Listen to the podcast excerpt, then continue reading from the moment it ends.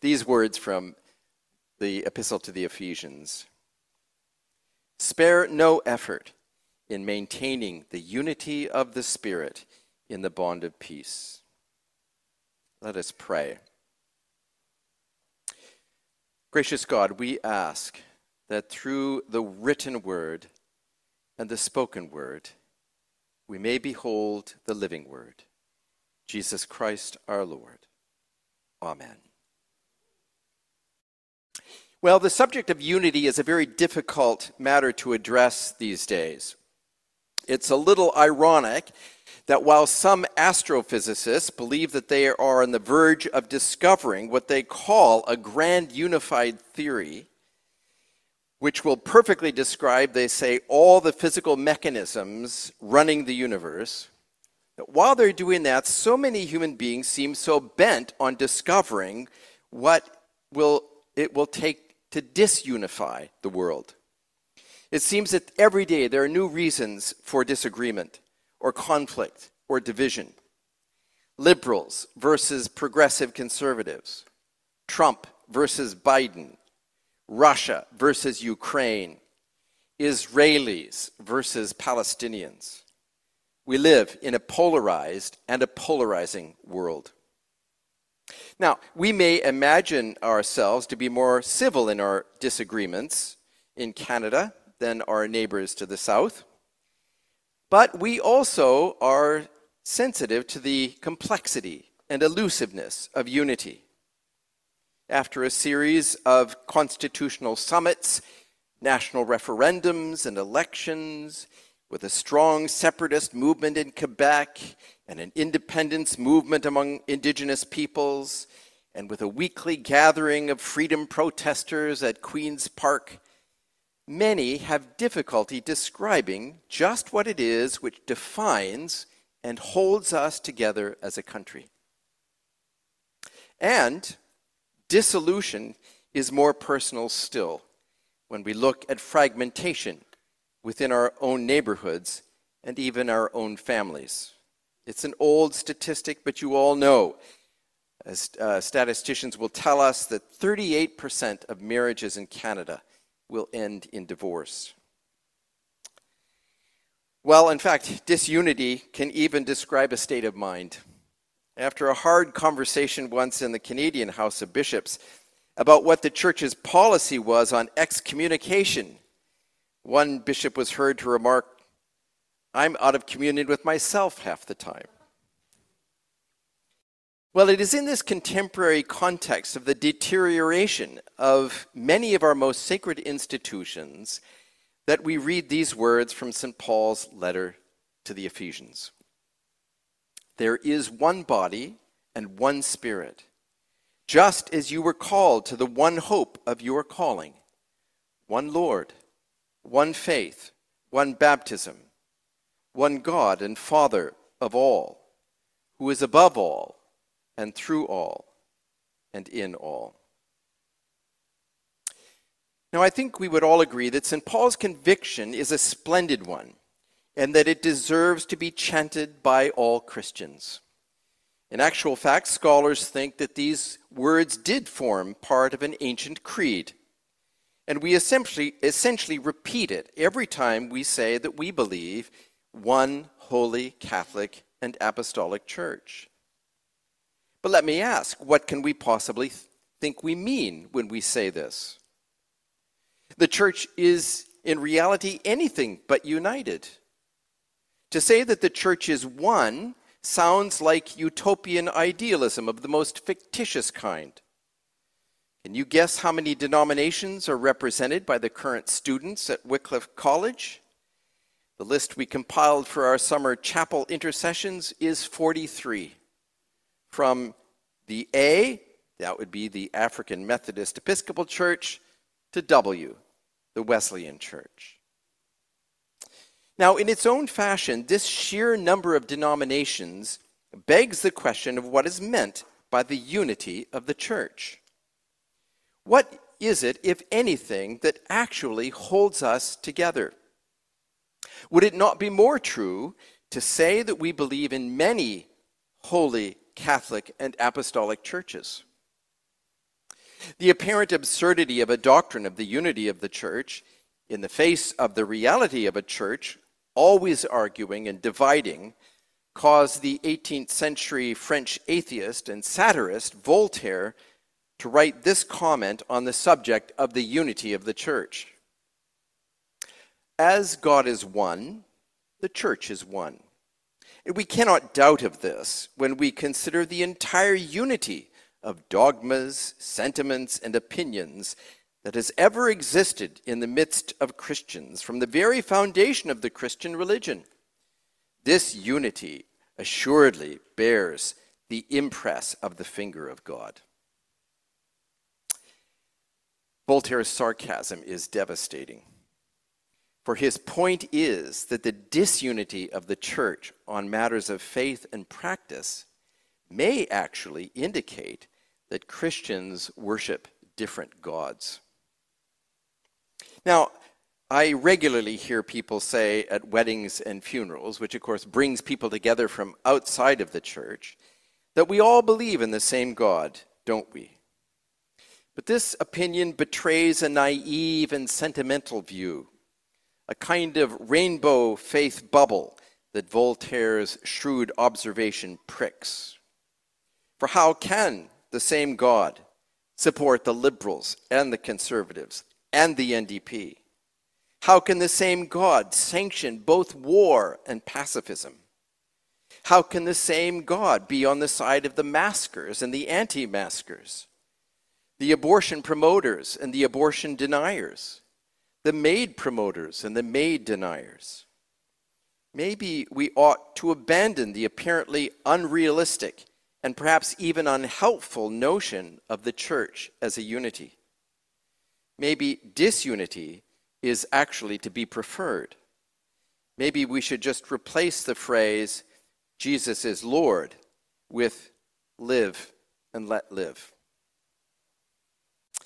Well, while there is perhaps a certain human logic and even appeal to this, St. Paul would have us resist this temptation.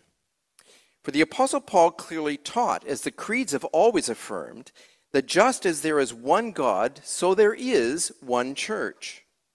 And just as God is incapable of being divided, so the church is actually indivisible. Now, true, in the eyes of the world, the church appears badly fragmented. But from God's point of view, it is still His one body. I'm trying to think of an image, how this can sort of come home to us. And in order to demonstrate how this can be the case, let us think of a human family. Is it possible for a family to be divided and yet remain a unity? Imagine a family, all of whom are united by marriage, united by love, by blood, and a certain shared history. But now imagine a circumstance where the children grow up in an environment of competition between themselves and conflict with their parents. And finally, they reach the point where they no longer want anything to do with their parents or their siblings. Indeed, they are so bitter and resentful that they move as far away from each other as possible. And in their independence, they never communicate with each other, and one or two even apply for a formal change of their surnames. And now the question is do the children still belong to their original family? Genetically, of course, the answer is yes. And maybe even socially, if geographical proximity or a means of communication still exists. But for the ultimate proof, let's just see what happens if the parents die and stipulate in their will that their $8 million assets will be distributed equally among their children. Then you'll find out if the family still exists. And if you can't imagine such a thing, just watch the TV series Succession. Even so, it is possible for the church to exist in manifold denominational forms, in utter disharmony and mutual suspicion, in competition and conflict, and still to remain the one holy Catholic and Apostolic Church. Now, of course, our imaginary family's wider relations are not very happy about the state of that family, and neither should we be pleased with the division which we see within Christ's body.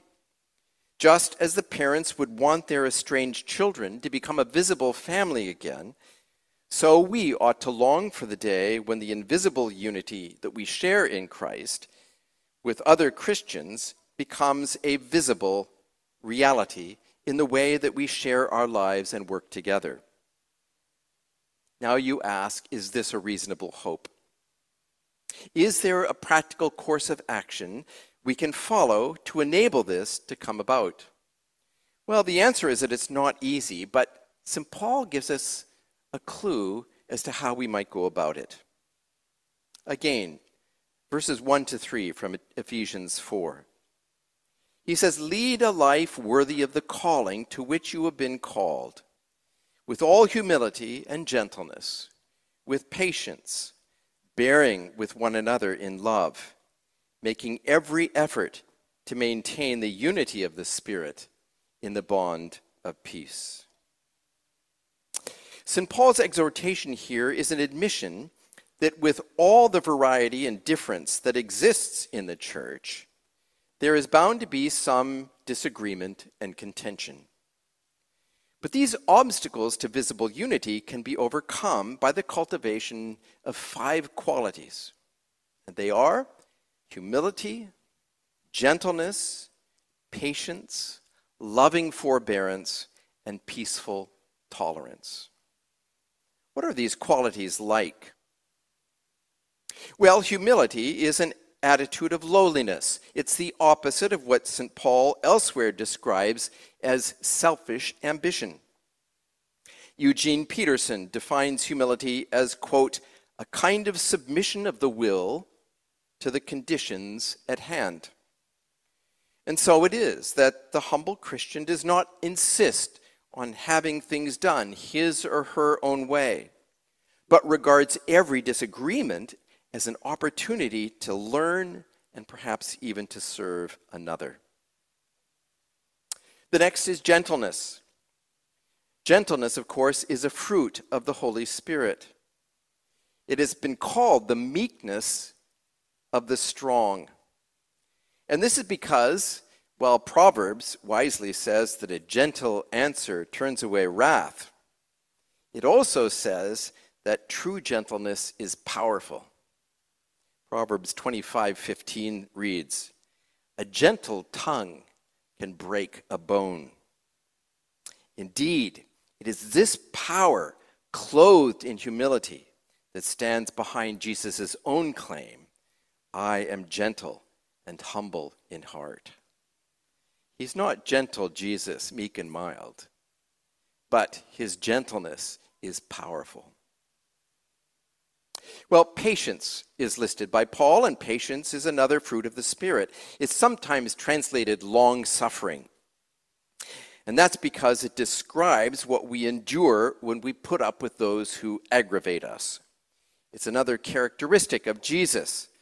St. Benedict observed that it is by patience that we share in the sufferings of Christ.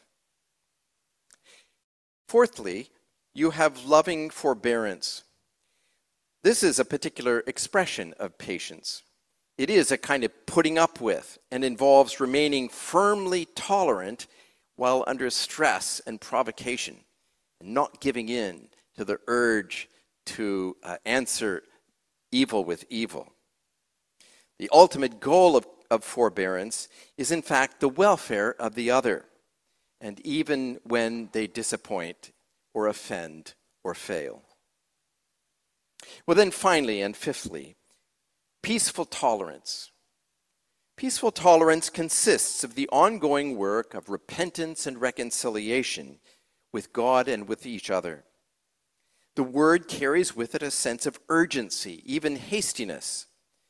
It is something that's undertaken with extreme effort and with diligence. One notable illustration of this quality, I think, comes from correspondence between the great evangelist, George Whitefield, and, and the founder of Methodism, John Wesley. Wesley and Whitefield were close friends, and both rose to prominence in the great evangelical revivals of the 18th century. But at one point, they fell out over matters of theology. Those of you that are interested in theology will know that Whitefield was a devout Calvinist, and Wesley advocated Arminian doctrines.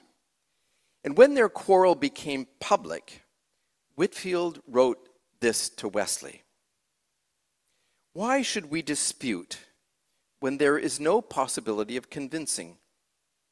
Will it not in the end destroy brotherly love and insensibly take from us that cordial union and sweetness of soul which I pray God may always subsist between us?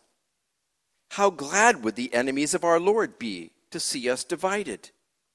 How many would rejoice should I join and make a party against you?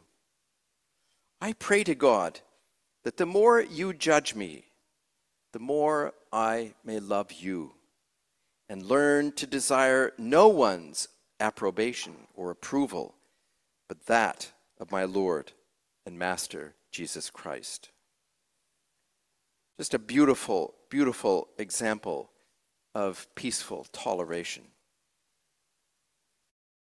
Well, these are the things that make for unity humility, gentleness, patience, loving forbearance, and peaceful tolerance. Are these in any sense relevant to the small part of the one holy Catholic and Apostolic Church gathered here at Christ the King this afternoon? I think so. For as with any congregation, there are things that would threaten to break down and destroy the unity that we share in Christ. These things, my friends, can be overcome if only we would learn to hum- uh, humility and to restrain ourselves, and if we would replace our conflict with patience and tolerance and deep accord. And this we can do because St. Paul says in the first verse, This is your calling. And indeed, it is the work of the Spirit to nurture these qualities within the Christian soul. For it is the Spirit's task to transform us into the likeness of Jesus Christ, who is the perfect embodiment of all of these qualities. Each of these characteristics are to be found in him. He is their perfect example, and he gives them to those who ask. For just as Christ called us into this path of discipleship, so will he give us the means to lead a life worthy of his calling. This, my friends, is the secret to true unity. The unity that we have in Christ may be damaged or deformed by our arrogance, our hardness of heart, our impatience, our intolerance, and disagreeableness, but it cannot be destroyed.